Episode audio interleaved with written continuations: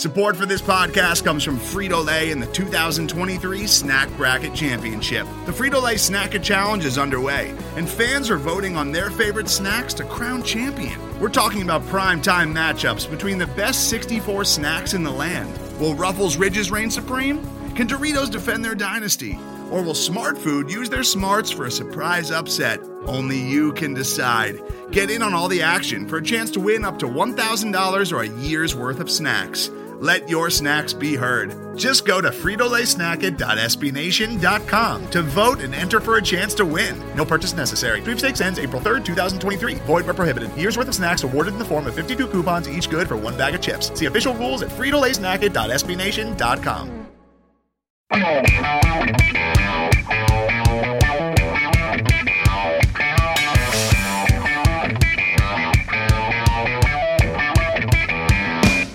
Hello, and welcome to Around the Corner.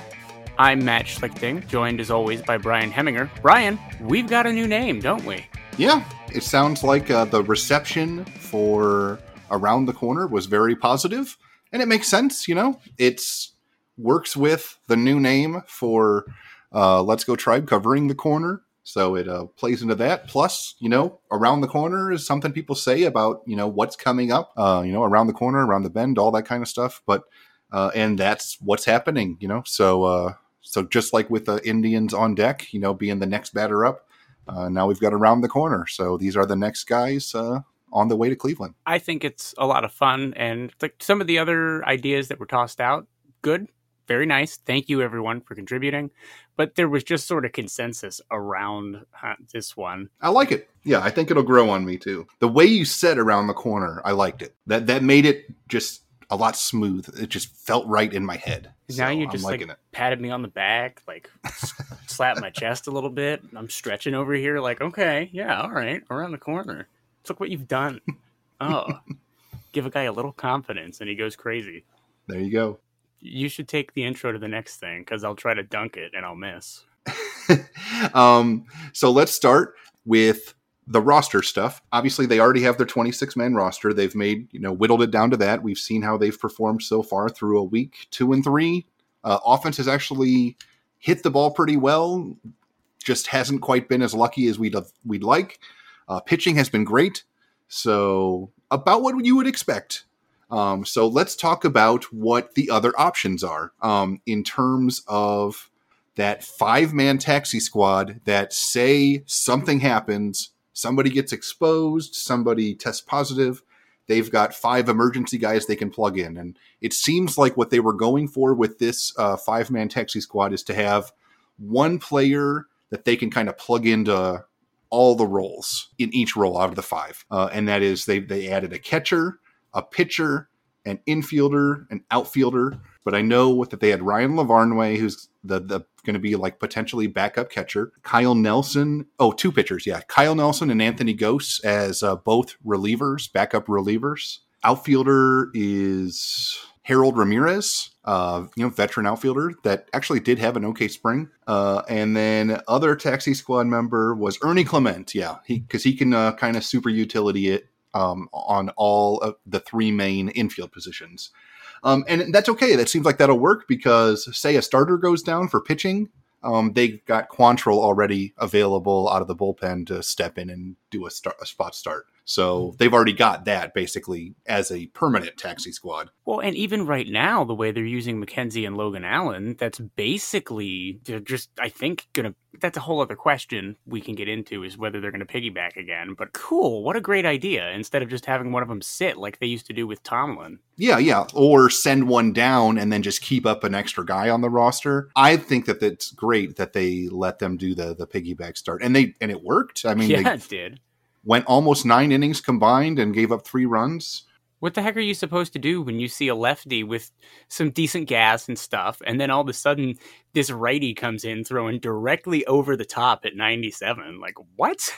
Yeah. That's an amazing combination. I kind of will. I, I want to see them keep doing it. Honestly, it was fun. Yeah, and then Karinchak came in and got one out and went complete psycho. Uh, got his strikeout. I was at the game on on uh, Monday. I uh, I try to go to the every home opener for the past uh, like five years or so. I thought uh, Logan Allen looked good. He uh, he he had a bit of a rough start. You know, he had the bases loaded in the first inning, but got out of it. Then he uh, fell behind Whit Merrifield and gave up a big two run bomb on a 3 0 pitch that he basically threw middle middle.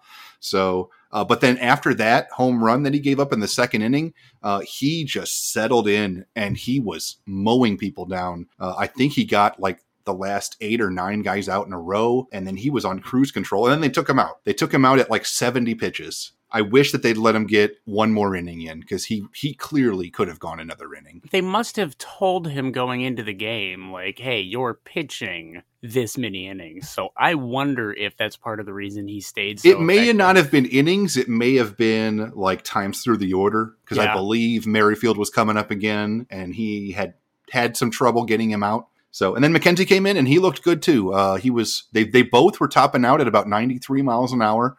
Uh, 93 is great from a lefty. Uh, McKenzie, I was hoping would be a little harder, but uh, first start of the season or first appearance of the season since he did come out of the bullpen, so maybe he didn't get to do his full routine. I mean, he he held the 93 the whole time in the ninth when he was pitching before he got pulled. He was still throwing 93, so that was good to see. So hopefully, you know, we can see that velocity be sustained. I know that that was a bit of an issue last year where at the beginning of the season, he was throwing 95, 96 in his first start, even hit 97. Then by the end of the season, is one of his last starts, he was throwing like 90. Uh, I would like for him to sustain that mid 90s fastball because uh, one of his best pitches is his fastball because he has such good deception and such long limbs.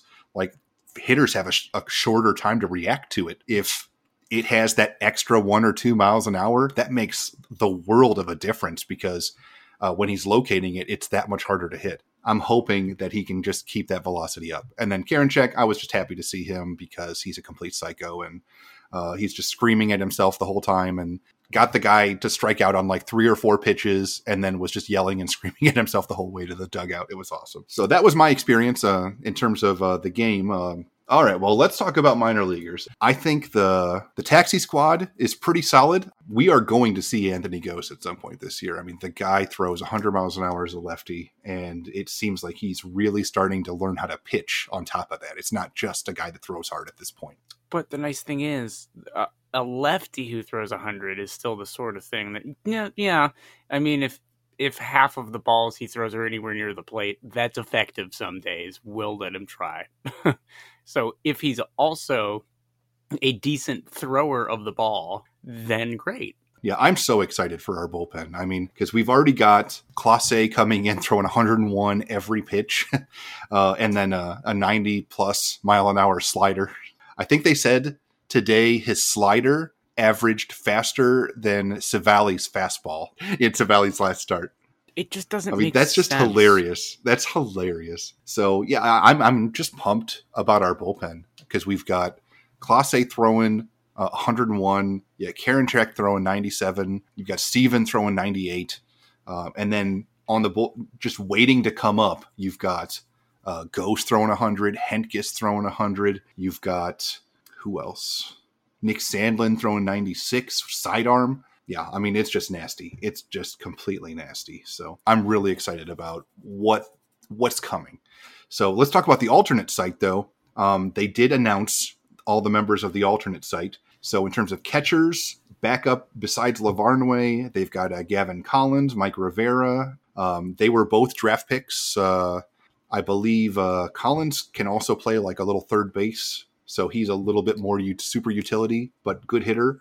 Rivera is more of a pure defensive type of catcher, but he was also a relatively high draft pick from what I remember out of like Florida, uh, but he hasn't really hit that well in the minors. And Eric Rodriguez, who is not super familiar to me, I'd have to look up some more information on him. Um, in terms of pitchers at the alternate site, we've got uh, some really intriguing arms. Uh, Robert Broom, another side armor uh, from that same draft as Sandlin uh, Joey Cantillo, you know, one of the big uh, prospects we got in the Clevenger trade. Good, uh, I believe, lefty. Then Kyle Dowdy, the only thing we have remaining from the Willi Castro trade. Uh, he also throws in the upper 90s, like 98, 99. Sam Hentges, who I mentioned. Uh, DJ Johnson, I think just a veteran. Uh, Kirk McCarty, a starter. Um, I think a lefty. but with a good strikeout rate. Jean Carlos Mejia, who's on the 40 man roster. Uh, Nick Mikolajchak. A lot of people are high on him uh, as a bullpen arm. And I will mention that after seeing him, he should also be uh, joining Triston McKenzie on the all hair team. He has got some flow going. So, who, if you remember, somebody asked us about uh, the best haircuts in the minors. Nick, since Triston McKenzie isn't uh, in the minors anymore, I think it might go to uh, Nick Mikolajchak. So, just letting you know. Uh, then veteran Blake Parker, who also made it through uh, without getting claimed. Uh, Sandlin, who I mentioned. Uh, Dalbert Siri, another intriguing back of the bullpen arm. Uh, Tanner Tully, a veteran lefty out of Ohio State, from what I remember. Kind of soft tossing, but gets outs. And Daniel Young, who I'm not familiar with. Infielders in that squad are Gabriel Arias, Bobby Bradley, Jose Fermin, Nolan Jones, Tyler Krieger, and Owen Miller. Um, and outfielders Daniel Johnson, Oscar Mercado, Connor Marabell, and Bradley Zimmer. So that is the alternate training site. Those are the guys that are chilling right now, getting a lot of reps in Columbus, uh, waiting for their turn. So that's just sort of a consequence of there not being any minor league games right now. This is just a place where they've got enough guys to presumably get in simulated games. I can't imagine they would waste their time doing anything else at this point, right? Other than your typical workouts that you would be doing throughout a season. Yeah, there were two other players that would be on this squad, but apparently they are uh, still in Goodyear working on some injuries. Scott Moss has some kind of neck issue, and Eli Morgan apparently has some forearm soreness. So I just wanted to mention that too. So hopefully it's nothing serious, but those are both guys that are on the 40 man, and hopefully, uh, you know, it's not nothing serious and they're ready to go by minor league opening day because those would both be in Columbus's rotation if uh, everything is going well. Now, I know one of the other things we wanted to talk about today was how some of our former prospects are doing out in the wild. These would be guys who have left the organization for one reason or another, but are popping their heads up now and again. And I would say if you guys listen to the podcast and anyone comes to mind who you'd like to hear about, almost as in a whatever happened to this guy, let us know. It might be fun to do some investigative work. Uh, so the initial one that I was, of course, going to bring up was Ka'ai Tom. Um, so I I have a little report about him, Brian. If you could pick any of the many that are out there to hunt down, who would it be?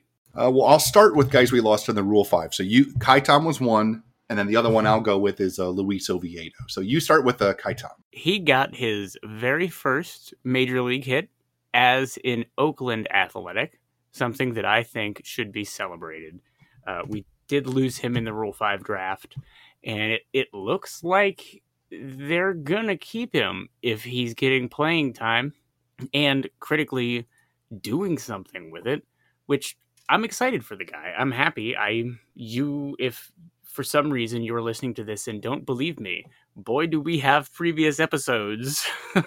I've been rooting for him for a long time and it would be cool to see him get a legitimate shot. He started a little bit cold, but he broke through. So and he got an inning pitched the other day. I don't know if you saw that. Yeah, you sent that to me. I yeah, I didn't get to look uh, into it. Oakland was getting killed, so uh, Ka'ai Tom came in and pitched an inning. You do what you got to do. I'll mention Luis Oviedo. Um, now he was selected in the Rule 5 draft by the Pirates. What's interesting is he had never pitched above single A Lake County. So that means he'd never pitched at high A, he'd never pitched at double A, and he never pitched at triple A. And they selected him anyway. And so far, so good for Oviedo. He's made two appearances, he's pitched three innings, he's allowed one hit. It was a solo home run, but no walks, no hits batters, five strikeouts. So I'm thinking, you know, obviously it's early. I don't think he's coming back either, unfortunately. So he's looking pretty sharp. No uh, butterflies in his MLB debut. I think there is something interesting about pitchers where sometimes a guy's just ready to go because the stuff is good enough. And I guess that may end up being the case with him. The Indians were going to be a little slower and didn't think someone would jump and give him a shot, but hey, if he gets it and nails it, awesome. he, he deserves the paycheck. Uh, I'll mention another one. Uh, this one was a relatively recent trade. I mentioned him earlier, uh, Willi Castro. We gave him up because we needed a center fielder desperately. I think uh, Bradley Zimmer was hurt, and like all the guys we were trying were not working out.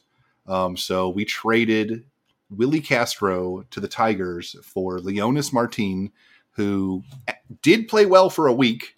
Then he had that blood infection thing that almost killed him missed the rest of the season, and then he stunk the next year, and we, we released him after a couple months. Uh, and we also got Kyle Dowdy, who has not yet appeared at the majors, but he's close. Uh, he was actually Rule 5 drafted from us, but got returned last year, or uh, in 2019, I think. Still a part of our organization, at least. So we still have something for Willi Castro, but uh, I think the Tigers have won that trade already because uh, Castro made a brief appearance in 2019 with the Tigers last year in 36 games after getting called up, he batted 349 with a 381 on base percentage, hit six home runs, 24 runs batted in, uh, and finished fourth in the Rookie of the Year voting. Pretty impressive. I think it's a heck of a start. Yeah. Uh, you know, we did have somebody on the Rookie of the Year voting. Uh, Karinchak finished sixth, believe it or not. So pretty good for him. Uh, but yeah, so Willi Castro killing it. And then he's off to a bit of a slow start with the Tigers, but he is their starting shortstop at this point. Uh, other players that I definitely want to mention Julian Merryweather. Do you remember him? I sure do. He was a lightning hard thrower uh, in our minor league system, and I liked him a lot. Uh, he was one of those guys that we drafted as a college senior and gave him like a bare minimum contract because that's the only contract he was going to get. And he was pitching really well for us. And then he got hurt, had to have Tommy John surgery. And then we traded him while he was recovering from Tommy John surgery to get Joe Smith back as a rental for maybe a third of a season. Uh, Merryweather made it back up to the majors, uh, got called up in 2020 as a bullpen guy. Uh, he actually did get three starts. Uh, this year, he is coming in as the closer for uh, the Blue Jays. And so far, he's got two games, two saves, two innings, five strikeouts, and he's throwing 99 miles an hour. Looks like he's going to be a contender for Rookie of the Year as well. A Couple other guys. Um, Rob Kaminsky, if you remember him, basically we he was one of the top prospects in the Cardinals organization, and we got him for Scott Moss. Um, and then he just kept getting hurt for like three straight years. Basically, barely pitched for three seasons. And then finally, seemed like he had a nice, healthy season. And then I think he was a minor league free agent, and we just let him go. I don't think we traded him or anything. And he went right back to the Cardinals, and they called him up last year uh, during the, the COVID season. He had a 1.93 ERA in five games, spanning uh, 4.2 innings. Didn't, you know, strike a lot of people out. He, uh, three strikeouts, two walks. He has not yet appeared this year, so I don't think he's on their uh, roster at the moment. But he he got to make that. Uh, he made it to the show. So another guy that uh, made it to the show. Another one I want to mention is Sam Haggerty. Now, if you remember, we traded him to the Mets. And I'm trying to remember who we traded him for. So give me a second. Oh my God. We traded him for Kevin Plawecki. So he got called up to the show in 2019. He did not get a hit, uh, but he only had four plate appearances in 2019. He did score two runs, so it looks like he was used as a bit of a pinch runner at times because he is blazing fast. He got released, but the Mariners picked him up and then last year, he had uh, 13 games, batted 260, stole four bases. You know, put up uh, decent numbers. You know, looks like he's kind of a utility backup guy for the Mariners this season as well. So he's only played in, uh, appeared in one game so far, but you know, he's in the show. So another guy that you know we gave up on that's in the show. I'm trying to think. Oh, Mark Mathias was the other one I wanted to to look up. We traded Mark Mathias. Who did we trade him for? Huh? We gave up Mark Mathias for minor league catcher Andres Melendez. So for who? Yep. he may had a 16 games last year, and in 16 games he batted 278. Yeah, I remember he had consequential at bats for the Brewers, correct? Yep, for the Brewers. Um, he did not earn a walk, though, believe it or not. Batted 278, three doubles, no homers. Looks like, uh, you know, another guy made it to the show. So good for Mark Mathias. Those, are those are the ones I wanted to touch on. I'm actually working on an extensive article about all the times, basically dating back to about 2016 when we made the the Miller trade, giving up, you know, Clint Frazier and Justus Sheffield. Um, and believe it or not, I think every player we gave up has made it to the show out of the four players we gave up to get um, uh, Miller for uh, the last two and a half years of his contract. The interesting thing to watch for in that analysis, though, is I think going to be how many guys were truly above like replacement level or a few seasons of everyday player level. Because I would say a top prospect, maybe it's not super unreasonable to say, yeah, he'll have about three seasons where he's definitely going to get you two and a half to three wins. Because that's basically Lonnie Chisenhall, right? he could have been a 30 or 40 win career player, but his darn calves. And so there is one other thing we can do in this void of time before games begin again, and that is to take listener questions. I will get us started with one from Andrew Kinsman, longtime moderator at coveringthecorner.com, asks Did you see that Morgan and Moss weren't sent to the alternate site but were instead optioned to double A? staying in Goodyear. What's your take on that and how it places them in the starting pitching pecking order? Well, as I mentioned, Moss was sent down because of his injury. So, what was the other one? Was it Morgan? Or did he Morgan, was it yeah. Yeah, that was that was both because of injuries. That's why. Has nothing to do with how they were performing or anything else. It's just that they can't actually be in Columbus doing their thing yet. So, they I'm doing air quotes, sent them to double A uh, and then they're just basically chilling right now in Goodyear rehabbing. No, they're working so on their not being hurt. Yeah, that's that's all that is. Fear not, he'll be okay. Uh, hopefully, and uh, that's that's the only reason. Otherwise, they would clearly be in Columbus. Uh, our next question, E3 Productions asks three questions. List your top three guys that will be called up in June. Number two, is it a make or break year for Jimenez given all the talent behind him ready to go? Number three, who gets traded at the deadline if we stink? Better yet, are we sellers at the deadline? Returning to number one, list your top three guys that will be called up in June.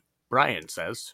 Top three guys, um, I would say somebody out of the bullpen for sure. I'm thinking Kyle Nelson.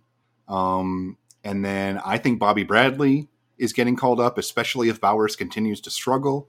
And if this gamble experiment doesn't work out, then I think it'll be either Zimmer or Daniel Johnson, one of the two.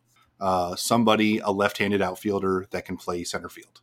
I bet you see all of those guys at some point by yeah, it may be before June, honestly. Yeah. yeah. With the way that a certain Jake Bauers is swinging the baseball bat, he is certainly not making the impression that one would hope he would make, knowing that this is his last shot with the team. That won't be our problem in two weeks or so, won't it? So I, I broadly agree with that list of three guys. So I say we move on to number two again, which just for review was make or break year for Jimenez. What do you think? Is that true because of the pressure behind him? A ton of pressure because we do have an opening at second base next year so, yes, there are some really good players coming up, um, but one of them is going to slot in at second base almost certainly next year. So, I'm not feeling terrible if Jimenez, you know, gets off to a bit of a slow start, but because he's already proven. I mean, last year he he had a, a higher WRC plus than Lindor, believe it or not, as a shortstop, and he's just as good defensively. So I think as long as he has a really good defensive year and he doesn't embarrass himself offensively, he's he might have the job right now. The other somebody would really have to push him. And we do have some great middle infield prospects, but uh, I don't think Arias has ever played above high A, and Freeman has never hit double A or triple A yet. You know, those guys are probably at this point fighting for the second base job for next year, uh, unless you know, Jimenez completely, you know, collapses and has the huge sophomore slump, or he gets hurt. Right, which I don't necessarily think is possible. The one thing I I feel strongly about uh, it occurs to me in thinking about this is that shortstop is a position you kind of don't mess with in the long run. Mm-hmm. I don't know that it's quite like franchise quarterback is in the NFL, but you should have one or two guys that when they're the shortstop that day, they're the guy in the infield. They're calling outs and plays and bases. And I, I feel like you commit to someone if you're the Cleveland Indians and say, like, hey, at least for this season or next season, you're the guy. We're platooning it right now. It seems like Francona wants to use Rosario at short against lefties. And since Jimenez is a left handed hitter, he's using him against righties. Yeah, and if those are the two guys, awesome. I, I just I, I feel like you have to commit at shortstop the same way you do at catcher. Maybe, maybe I'm old fashioned in that way, but I think baseball has weird little wrinkles where you can fit this sort of dumb old fashioned stuff. Yeah, I think for sure Rosario is getting traded at some point by uh, the the start of next season um, because we just have too much depth and he's just taking up a space that I think some younger, perhaps better players might be able to, to fill in. Uh, especially after seeing him defensively, uh, I was, as I mentioned, at the game on Monday, and the one mistake that Logan Allen made when he fell behind uh, uh Whit Merrifield and then gave up the two run bomb, that never should have even happened because he had two outs. Guy hit the ball up the middle. Rosario looked like he ranged to his left, went right into his glove, and then went right out of his glove. Should have been an out at first base, and they did not actually give him an error, and they totally should have. Hundred percent. I was there. He should have made that play, and I was actually really mad that they did not give him an error, mainly because I have Logan Allen on my fantasy team. But still, so that run, both runs ended up being earned, and it was a play that Jimenez would have made you know, I don't want to bring up sour grapes, but that Lindor would have made. Uh, he's just not as good defensively. He's not good enough defensively to play shortstop long term for us. So, do you feel then that he could be one of the pieces that gets moved at the deadline? Absolutely. I mean, I thought he was going to get moved like to the Reds before the start of the season, even because right now they're starting Eugenio Suarez at shortstop. So he can surprise you but he's you're right. I think he had he's two like errors a, on opening day. Yeah, having him at shortstop is like having Darrell Armstrong as your starting point guard. Yeah. You don't start the season expecting great things. Maybe something yeah. good will happen. Darrell Armstrong was a fine point guard, but uh, his best year, he was the sixth man. And then suddenly he's running the show, and boy, was that strange but fun. Uh, our last question comes from Glenn Longwell. Once again, thank you. Oh, Glenn. I think we needed to address the trade as oh, well. I was being sneaky and and pulling the host uh, curtain all up in your head. well, you you did partially address it by mentioning Rosario, uh, but say you know my graceful segue thwarted. it was good. It was a good segue to it, and then we just didn't segue to it. Um, but uh, if everything falls apart this season, I don't think it will. But if for some reason we are sellers at the deadline, it's the guys with one year deals. So Rosario's gone, Hernandez is gone, uh, and I'm talking Eddie Rosario, not uh, maybe Amed Rosario, but uh, Eddie Rosario and Cesar Hernandez for sure. Those would probably be the top two candidates. Maybe if somebody wants Bryan Shaw, if he looks good, I think he's on a one year deal. So those would probably be the top choices for uh, trade candidates for me. I really can't think of anybody else that people would want at this point, at least uh, in terms of short term veterans that we would be willing to give up. Someone else randomly proving themselves is also probably then an integral part of whatever's happening and so not movable. All right. Well, let's hear that next question. Yeah, Glenn Longwell writes in again to ask if Nolan Jones is playing third right now in minor league, does that mean we shouldn't expect to see him this year as a call up? uh, uh, excuse me, uh, if he's playing right now, if Nolan Jones is playing third right now in minor league spring training, does that mean we shouldn't expect to see him this year as a call up?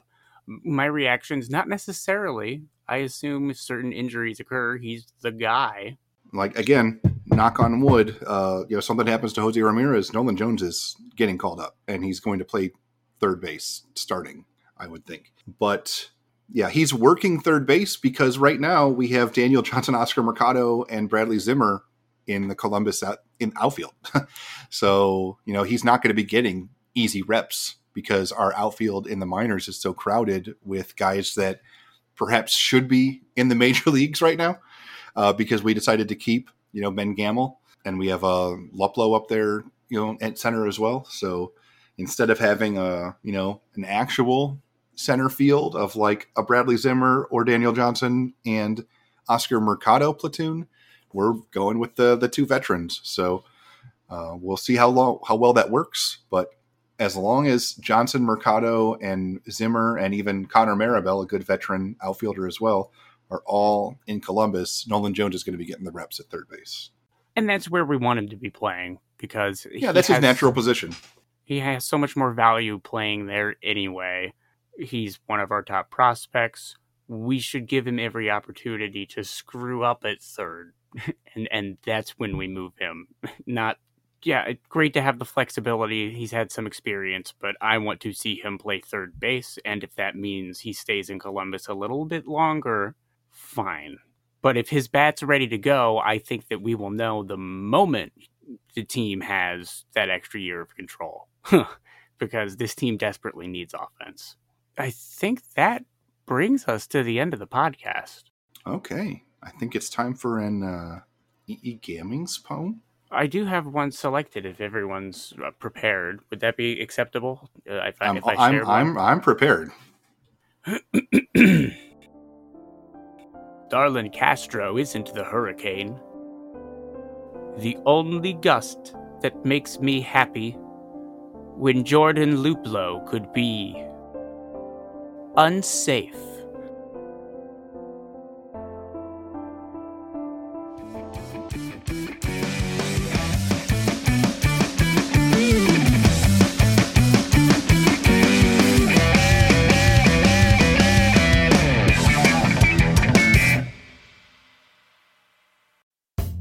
Most of the time, we talk about tech in terms of a handful of gigantic companies like Google, Meta, and Apple. But some of the most interesting stuff we find online is the product of a single person. When you're working on your own, I think there's this beauty of being able to come up with an idea and then implement it then in that moment. You don't have to have permission from someone else, there's no red tape. In the Vergecast series Solo Acts, we'll get to know these people, the tech they use to get stuff done, and the obstacles they face trying to compete with the giants. Some people that I talk to and my friends are like, you know, your competitors are Zuckerberg and Musk. Like, aren't you kind of like afraid of that? Every Monday, our friend Ashley Esqueda will be curating and hosting these interviews and sharing with us what she's learned. I can't believe the McRib locator was originally a tornado locator. Right. Pretty wild. Listen to our Solo Acts miniseries now in the Vergecast feed, anywhere you find podcasts.